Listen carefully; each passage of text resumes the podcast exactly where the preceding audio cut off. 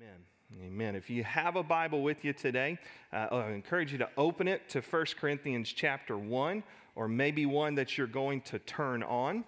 So, 1 Corinthians chapter 1 is where we're going to be. If you're a guest with us today, I want to say welcome. Uh, my name is Lee. I'm one of the pastors uh, here at Heights, and we'd love to be able to connect with you uh, further. If you're a guest, there is a welcome card out there in front of you that you can fill out. On the back side of that card, that's for anybody. Uh, if you have a prayer request, uh, maybe something you want to share, we'd love to be able to communicate with you on that. Just put that in the gray box on the black tables uh, before you exit this room at the the end of our service. Those of you that are worshiping online this morning, I want to say welcome to you and good morning. If you're new with us online, worshiping where you are, connect with us uh, by going to heightschurch.org slash connect. Or you can, if you're watching on your TV your iPad or computer, just open up the camera app there on your phone, put it right over that QR code. That's going to take you to our Connect page on our website as well. Uh, fill out what you're comfortable there with. We'd love to be able to pray for you no matter where you are. That's going to come right to me, and we'd love to be in touch with you and follow up with you as well. So, thank you for joining us this morning online. We can do more together than we can do apart. You've probably heard that at some point in some different setting. We can do more together than we can do a part. Now, that is more than a catchy slogan, that's actually the truth. You know, it's more than a slogan to say we can do more together than we can do apart. It's, it's the truth. You know, it, has been my honor to work alongside of you uh, in reaching people for Christ for almost four years now. This August will be the end of my fourth year being here as your pastor. And we have been through some historic events in four years. You know, there was, there was a storm right off the bat called Hurricane Harvey. Then we've done the COVID 19 pandemic together. This winter, we saw what happened when all of Texas turned on their heat at the same time, right? And, and I don't know about you, but I'm, I'm done. I'm, I'm kind of full of like historic, once in a lifetime events all within four years. But if you think of all that we have gone through, you all have done an amazing job over four years. You know, in almost a four year period, we have baptized 86 people. almost a four year period, our worship attendance has grown. In a four year period, all of you, we have started new ministries. We have found new ways of engaging our community with the good news of Jesus Christ. And here's something I, I just get really excited about. In almost a four year period, you have given a little over $850,000 to mission work. And just let that sink in for a second. In a four year period, $850,000 has left here, has gone out in our communities, gone in our state, gone around the United States, gone around the world to help people reach Jesus. That's awesome with everything we've gone through together. We can do more together than we can do divided. Paul is writing in this letter to the church of Corinth, and in this section, picking up in verse 10, he's going to address the issue of divisions, and he's going to show you the danger of those divisions. And so let's read verses 10 through 17 uh, together. And, and if you don't mind, if you're able again to stand, let's stand as we honor the reading of the Word of God. Uh, if you're new with us, we like to do this uh, because we, we honor God's word as his word. We get this pattern from the Old Testament. In the Old Testament, they stood to read the law in the book of Ezra as when they did it. And now they stood from sun up to sundown as the whole law was read. I'm going to let you sit at the end of verse 17. You're welcome. Okay. I appeal to you, brothers, verse 10 says, by the name of our Lord Jesus Christ, that all of you agree that there are no divisions among you, but that you be united in the same mind and the same judgment. For it's been reported to me by Chloe's people that there is quarreling among you, my brothers. Verse 12 says, What I mean is that each of you says, I follow Paul, I follow Apollos, or I follow Cephas, or I follow Christ. Is Christ divided? Was Paul crucified for you? Or were you baptized in the name of Paul? Verse 14 I thank God that I baptized none of you except Crispus and Gaius, so that no one may say that you were baptized in my name. I did baptize also the household of Stephanas. Beyond that, I don't know whether I baptized anyone else. Verse 17 is the key verse here. For Christ did not send me to baptize, but to preach the gospel, not with words of eloquent wisdom, lest the cross of Christ be emptied of its power. And we believe this is the word of God. You may be seated. You know, verse 10, Paul is showing you a goal when it comes to unity within a local church because there is danger of division. But notice the goal of unity. Verse 10, he starts out that verse with that term, and don't miss it, brothers. He's saying, brothers and sisters in Christ, those of you that have placed your faith and your trust in Jesus. I'm talking to you. I'm talking to you, Christians, is what he's saying. And we have to remember this that when it comes into a local church, those of us that say we follow Christ, that we have placed our faith and trust in Jesus and Jesus alone, we are brothers and sisters in Christ. We are a family. And so, therefore, when we have disagreements, when we don't agree with each other, we ought to treat each other with grace and with kindness and with love because that person you disagree with, they've been loved by God just like you have. That if they trust Christ as their Savior, they've been redeemed by Jesus just like you've been redeemed. They've experienced the grace of Jesus like you've experienced the grace of Jesus. So then I have to extend that same type of grace, that same type of love as brothers and sisters in Christ. And notice the, the goal he's pointing us to in verse 10 that you all agree that there's no divisions among you, that you're united in the same mind and judgment. Now, that word division, it literally means to tear or to rip apart. And so, what he's getting at there is, is to be careful we're not tearing or dividing or ripping apart. The other place you're going to see that term used is in John chapter 7. And the Pharisees are having an argument among themselves about who Jesus is. And that word division appears in the same word as it does here that Paul's using. And so the Pharisees were being ripped apart they're being torn apart because they can't agree on who Christ is. And so Paul's saying, I'm appealing to you to have the same mind and judgment, to agree on who Jesus is. All right, so unity within a local church is to say we all agree on who Christ is. Fundamentally, that unifies us that we believe that Christ Jesus is the Lord and Savior of all that Christ redeems anyone who comes to him by faith. And so when we think about unity, unity does not mean uniformity. Unity in a local church does not mean you lose your individualism because we are all different. We're all made in the image of God, but we all have different personalities. We have different thoughts sometimes of things.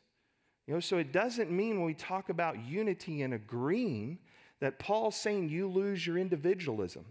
But instead, unity in a local church is saying we are gathering together, unified, believing this Jesus, and having the same purpose. Okay, so think about it this way. Um, think about, for some of you, you, you do this, you, you make quilts. And, uh, and, and say you're going to make a quilt and you're going to make a quilt, and in that quilt is going to be representative of all your family members. Right? So you sit down and make the quilt, and you're saying, okay, for this square, I'm going to, you know, this square is going to represent my son. This square is going to represent my sister. This square is going to represent my grandkid, you know, or, or the other grandkid, or the third grandkid, or the fourth grandkid. Or some of you have like too many grandkids, you can't even remember how many you have, right? And so in that quilt, as you're making each of those squares, you're making that square based on that individual. You're going to put something in that quilt that represents them. But then you're going to take all those squares and you're going to bring it together in a unified quilt to say, This represents my family. This tells the story of my family. And so Paul says that's the goal that all of us individually come together unified with purpose and unified in the same judgment of who Jesus is. That's the goal. But we run very quickly in this section to a problem. And the problem is verse 11. It's been reported to me by Chloe's people that there is quarreling among you, fighting among you, division among you. And notice again, he says in verse 11, my brothers. So he's saying, hey guys, I've been getting text by Chloe's people. It's all over Facebook what you guys are doing.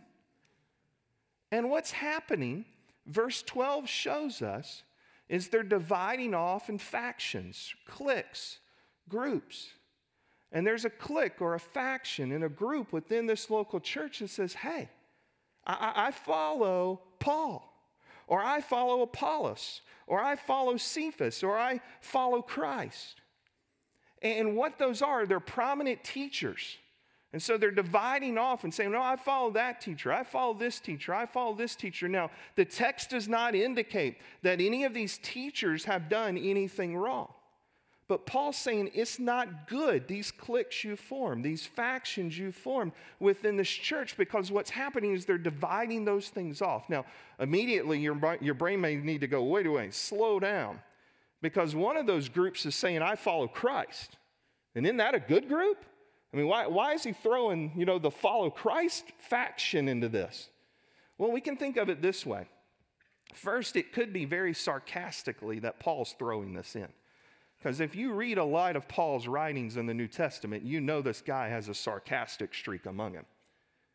The second thing he may be doing here is saying this I follow Christ group is elevating themselves pridefully over the others. And so what you're seeing is this that Paul's saying, you guys are splitting up in your church, trying to say, no, no, I'm following this guy or I'm following this guy.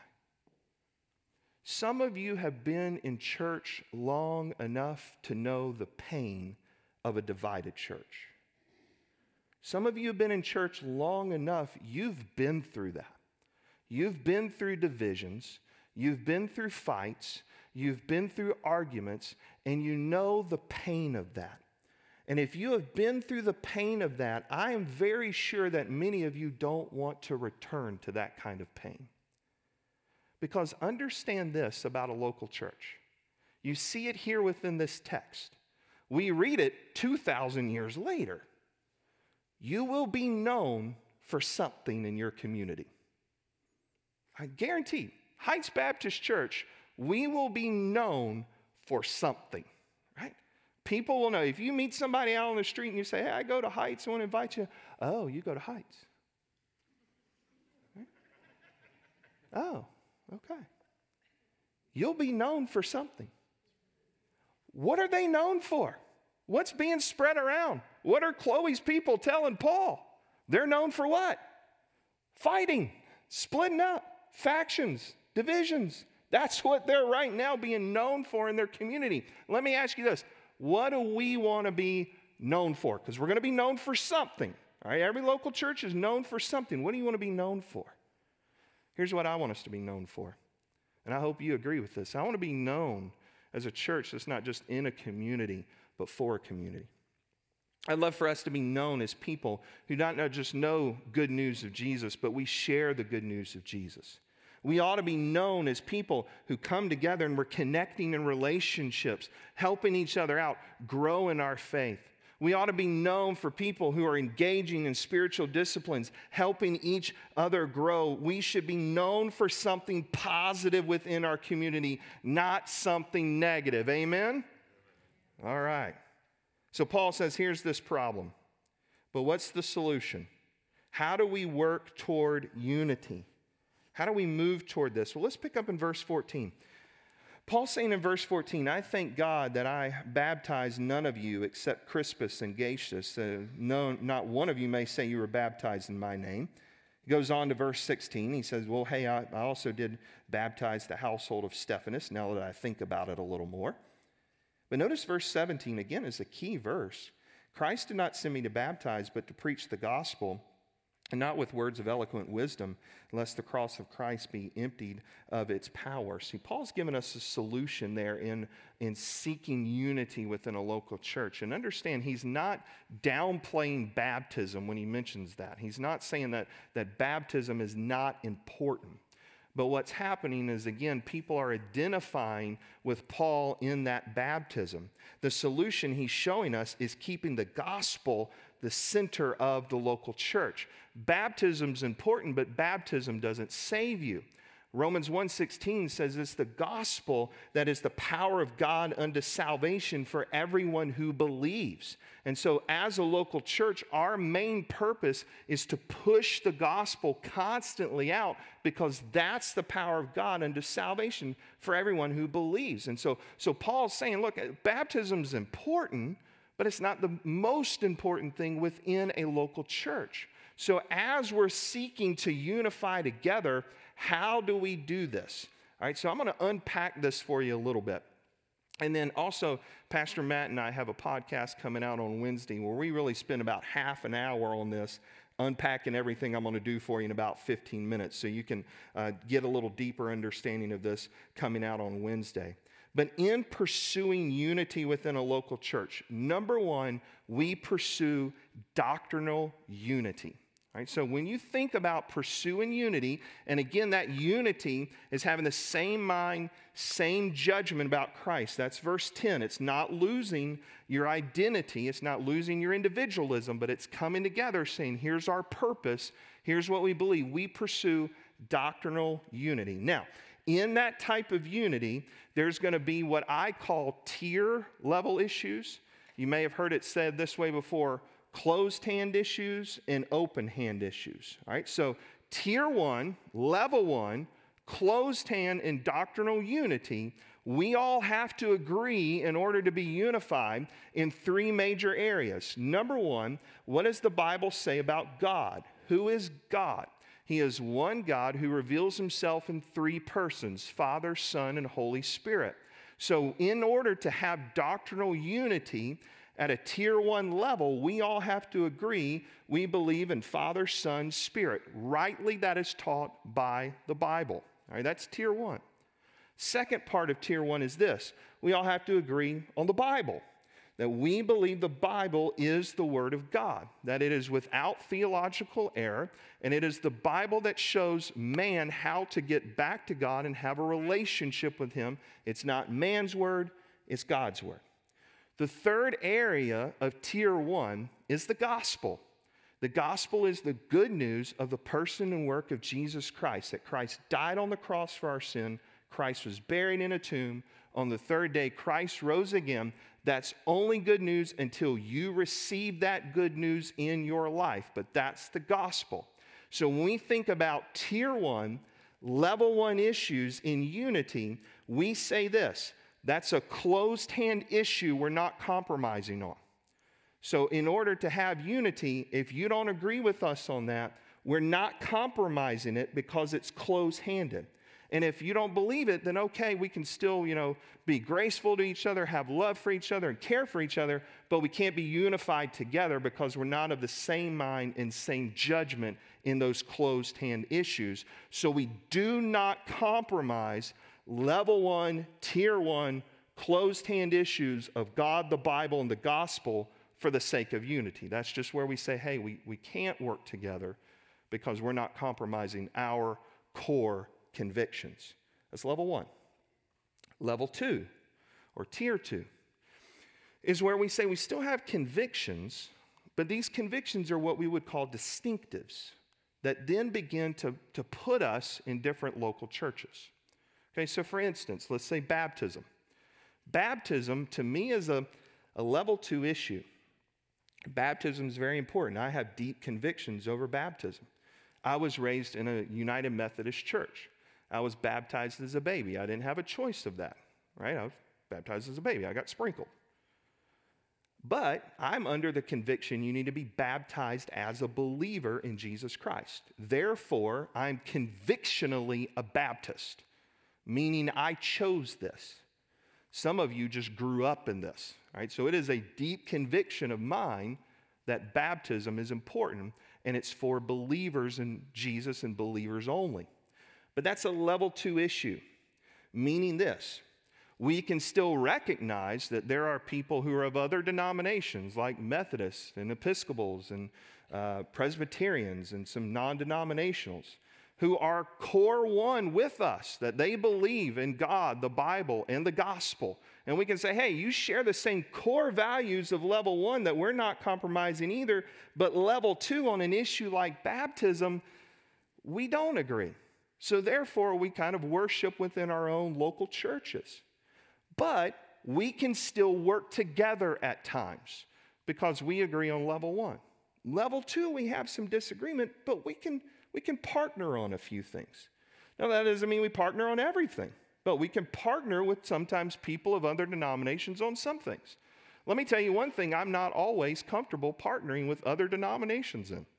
Let's just say we have a citywide crusade and we get together, the Episcopals and the Methodists and the Baptists, and they say, hey, let's do big, you know, uh, citywide crusade and have a guest preacher in and try to win a bunch of people for Jesus. Do I have a problem with that? No. But when they go, hey, a bunch of people are going to get saved, guess what this guy's going to start arguing about? Right? I get all the follow up because I want them all baptized as believers. Right? And then my other brother in the Methodist church or the Episcopal church may go, wait, wait, wait, why do you get all the follow up? Well, you should get all the follow up. No, because we disagree on baptism. You do it wrong. And they would look at me and go, Well, no, no, you do it wrong. And I would say, Well, pull out your Bible and show me where you see baptism. They would make their argument biblically of the, how they baptize, and I would say, Well, let me show you in my Bible how I make my argument baptism, right? And then we have to go, Hey, agree to disagree. But maybe in this instance, we don't work together, but we still can on a level two issue. Level three would be something in a local church where it's just flat out agree to disagree. Let's take this issue in a, a local church. How about end time events? We all agree on those, right? We all agree on when the rapture is going to happen, right? No, it's a level three issue. You may say, hey, I believe the rapture of the church is going to happen before the tribulation period. Or I may say, you know, hey, it's going to happen in the mid part of the tribulation period. Or you think ah, it's going to happen at the end of the tribulation period. Or you may be new to all this and you go, what's the rapture? Okay, that's fine. We'll get you there.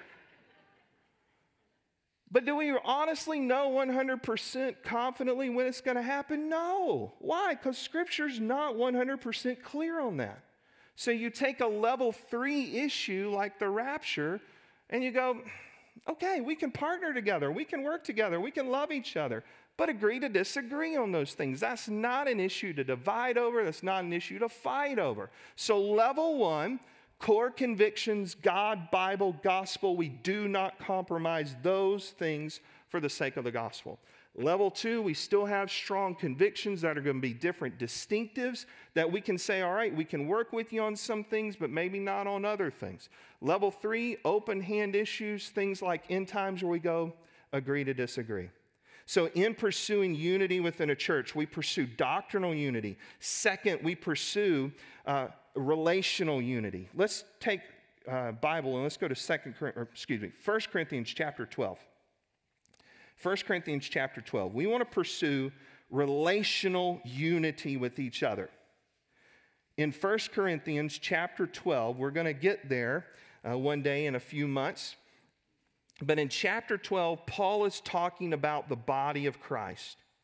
And in verse 24 of chapter 12, I want you to pick up about mid verse. He says, But God has so composed the body, giving greater honor to the part that lacked it there may, there may be no division in the body, but that the members may have the same care for one another.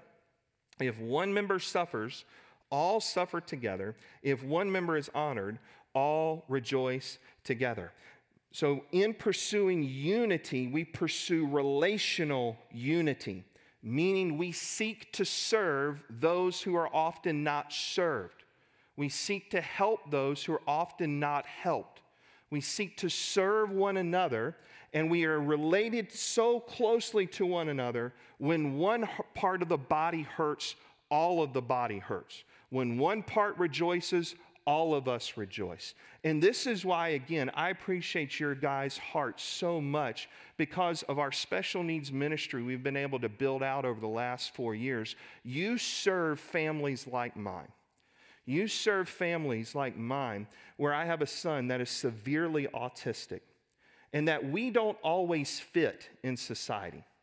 We can't go to the movies like you typically go to the movies in a crowded movie theater. When my son goes out in public, often he has to have his noise reducing, canceling headphones on because of all the stimulation that he gets. So when we go out, we can't go out to a restaurant as a family and sit down and order at a Chili's because he doesn't have the capability to wait on the food as long as sometimes we have to wait at those restaurants. When we go out into public, we've had people move away from us. I've had things said to me at the grocery store. So, what a church ought to do is be able to welcome families in like mine to say that my son has just as much worth and value as a typical child. The adult with dementia has just as much worth and value as the adult who has a, a full ability mentally that as a local church, we look around and say, who are we not serving? Who's being pushed out in the margins of our society and say, you're welcome in here. And that's why I love our special needs ministry serves not only children, but teenagers, adults, and caregivers because we're looking out for the body of Christ. I love the way one author said it. He said, the fabric of the body should be so interwoven and unified if one thread is torn, all threads feel the stress. The oneness is a union of heart that feels what the other feels. And so, in pursuing unity, we pursue doctrinal unity, we pursue relational unity, but understand this pursuing unity takes work, it doesn't come naturally. And so, in unity and pursuing it, expect disagreements. We are going to have disagreements along the way. You are not always going to like all the decisions that are made. I don't like all the decisions that are always made. And I'm sometimes the one that makes them, right? Some of you looking at me funny. You fight with yourself all the time. Come on. I'm not the only one that argues with himself and sometimes loses, right? We're not always going to like things. But what happens when there's division in a local church is often not over doctrinal unity. It's not even over tier two issues. What happens is when we elevate our preferences above everything else. When we move the preferences of what we want above caring for each other. We move our preferences above the mission of the church of spreading the gospel. Let me give you a quick example on this. I believe Pastor Matt has an incredibly hard job.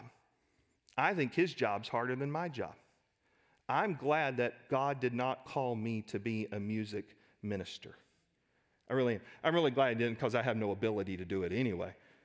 But I'm glad I don't have to pick music out every week, right? You know why? Because not all of you like the music every week. And that's not a shot at Matt. If you notice what Pastor Matt does, and what I appreciate about him so much, and I've been around music ministers before, is he works incredibly hard at lining up every song that we sing with the text I'm about to preach. And if you pay attention to it, there's a flow within our worship service and all those songs working within the text that I'm about to go over. And I think that's outstanding what he does. But guess what? There's songs we sing some Sundays that I go, like that one. Really don't. Yeah, there, there's just some of us. Some of us like more traditional. Some of us like contemporary. Some of us like a blend. Some of you like bluegrass. I mean, oh, good gracious. I mean, let's, ugh. Southern gospel. I mean, it's all over the map. But you know what I have to do? Is when I'm singing sometimes, and we sing a song where I go, eh, I don't really love that. And again, that's nothing to him. That's just, you know, songs he picks. I okay all the songs we pick right? And so there's some songs he sends me the set list on. I'm like, oh, don't really love that one. All right, well, it works. It's in the flow. We'll do it. And we're singing, and I'm like, ah, you know what? I don't love it. But then I look over, and somebody's got like two hands up, right? It's like a two hand song for them. I mean, they're borderline Pentecostal on us that morning, right? Or maybe they're holding the baby, like you're holding the baby out here, and you're just like, man. And I'm thinking, gosh, I don't love this, but I look over and they're like two hands up, and they got their eyes closed, they're swaying a little bit, maybe actually clapping on the beat, which is also another outstanding thing for us. And I go, man, God, you're working in that person's heart. And that's awesome. And Lord, thank you for working in their heart. Right? And there may be songs that, I, that we sing that I'm getting into and I love. And you may be going, oh man, I don't really love that one. But you look at him, you're all right, all right, boy, boy, Lee's getting into it. God's working in his heart. Great.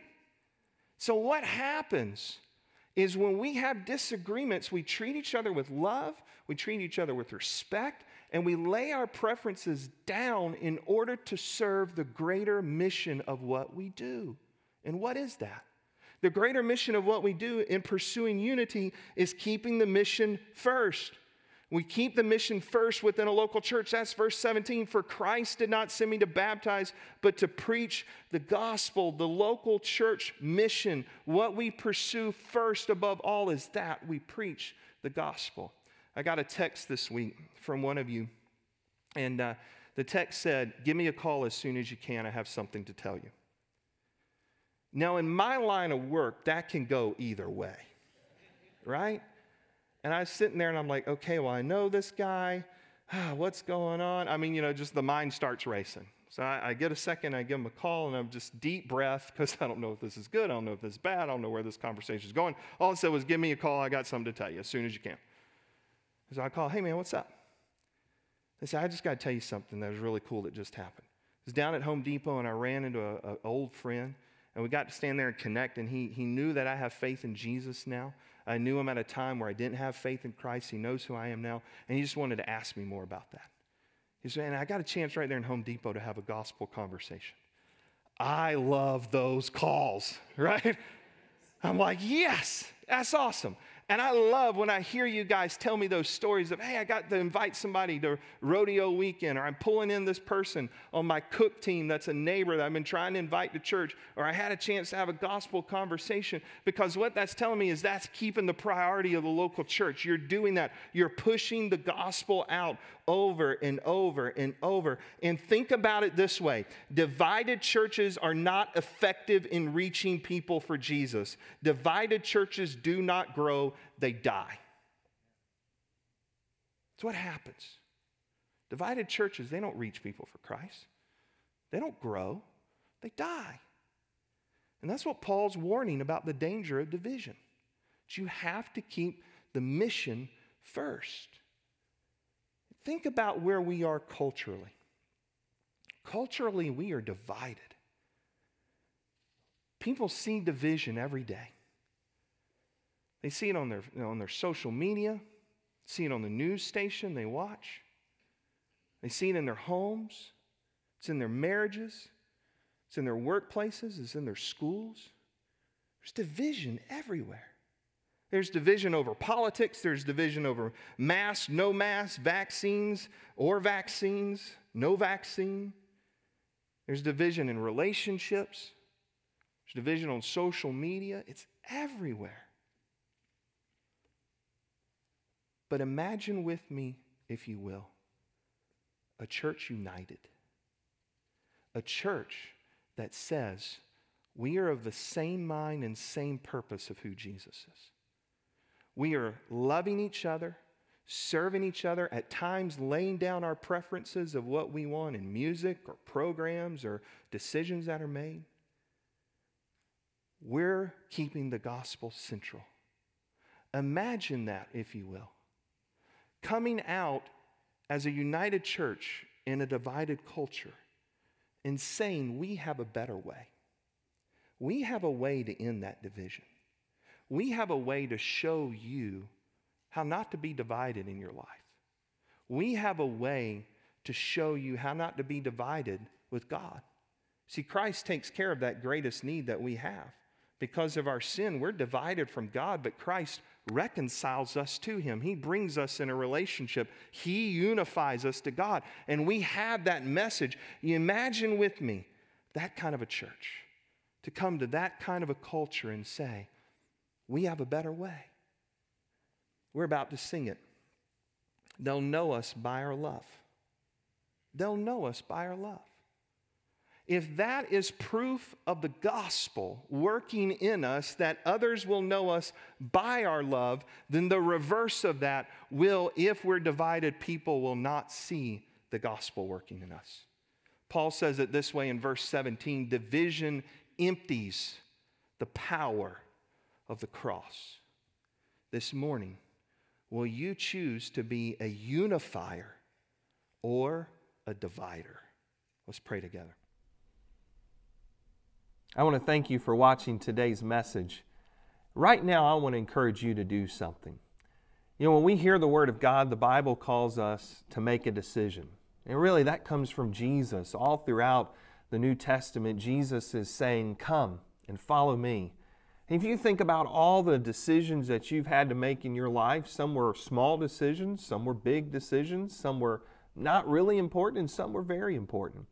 But the decision of what you're going to do with Jesus Christ in your life is the most important decision that you're ever going to make. See, really, there's only two options. You can walk with Jesus or you could walk away from Jesus. And I want to encourage you right now to walk with Jesus. And the way that you have a relationship with Jesus is you place your faith in Him, you place your trust in Him. And what you're doing by placing your faith and trust in Jesus is you're saying, Jesus, I, I know I have sin. I know I have sin in my life that separates me from God. And I'm going to trust in you. I'm going to trust that you can bring me to God. See, the Bible says in 2 Corinthians uh, chapter 5 and verse 21 that Jesus knew no sin, but he was made to be sin for us so that we might become the righteousness of God in him. And what that means is this that when Jesus died on the cross, God put all our sin on him. And that when you trust by faith in Jesus, he gets your sin and you get his righteousness. It's called the great exchange. You give him your sin, and He gives you His righteousness. That means you're forgiven.